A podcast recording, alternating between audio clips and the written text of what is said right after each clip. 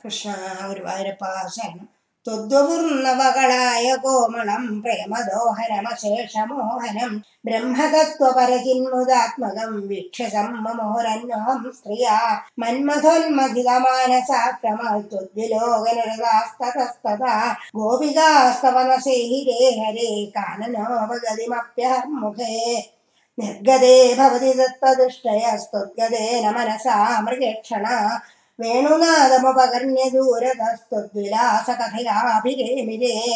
കാനനന്ദമിതവൻ ഭവാന വിസ്നിഗ്ധപാദപദലേ മനോരമേ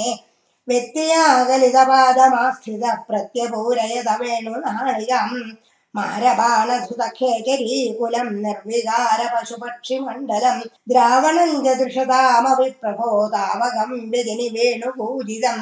वेणुरन्ध्रतरळ अङ्गुलीदलं ताळसञ्जलितपादपल्लवं तत्स्थितं तव परोक्षमप्यहो संविहि मुरुव्रजङ्गना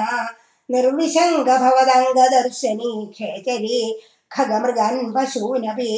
त्वत्पदप्रणयिकाननं जगा धन्यधन्यमिति तन्वमानयन् आभिवेयमधरामृतं कदा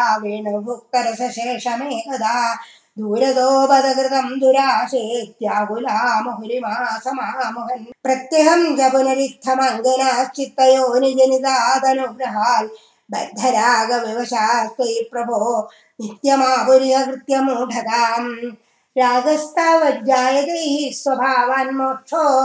वायो यत्नदास्यान्नवा स्यात् तासां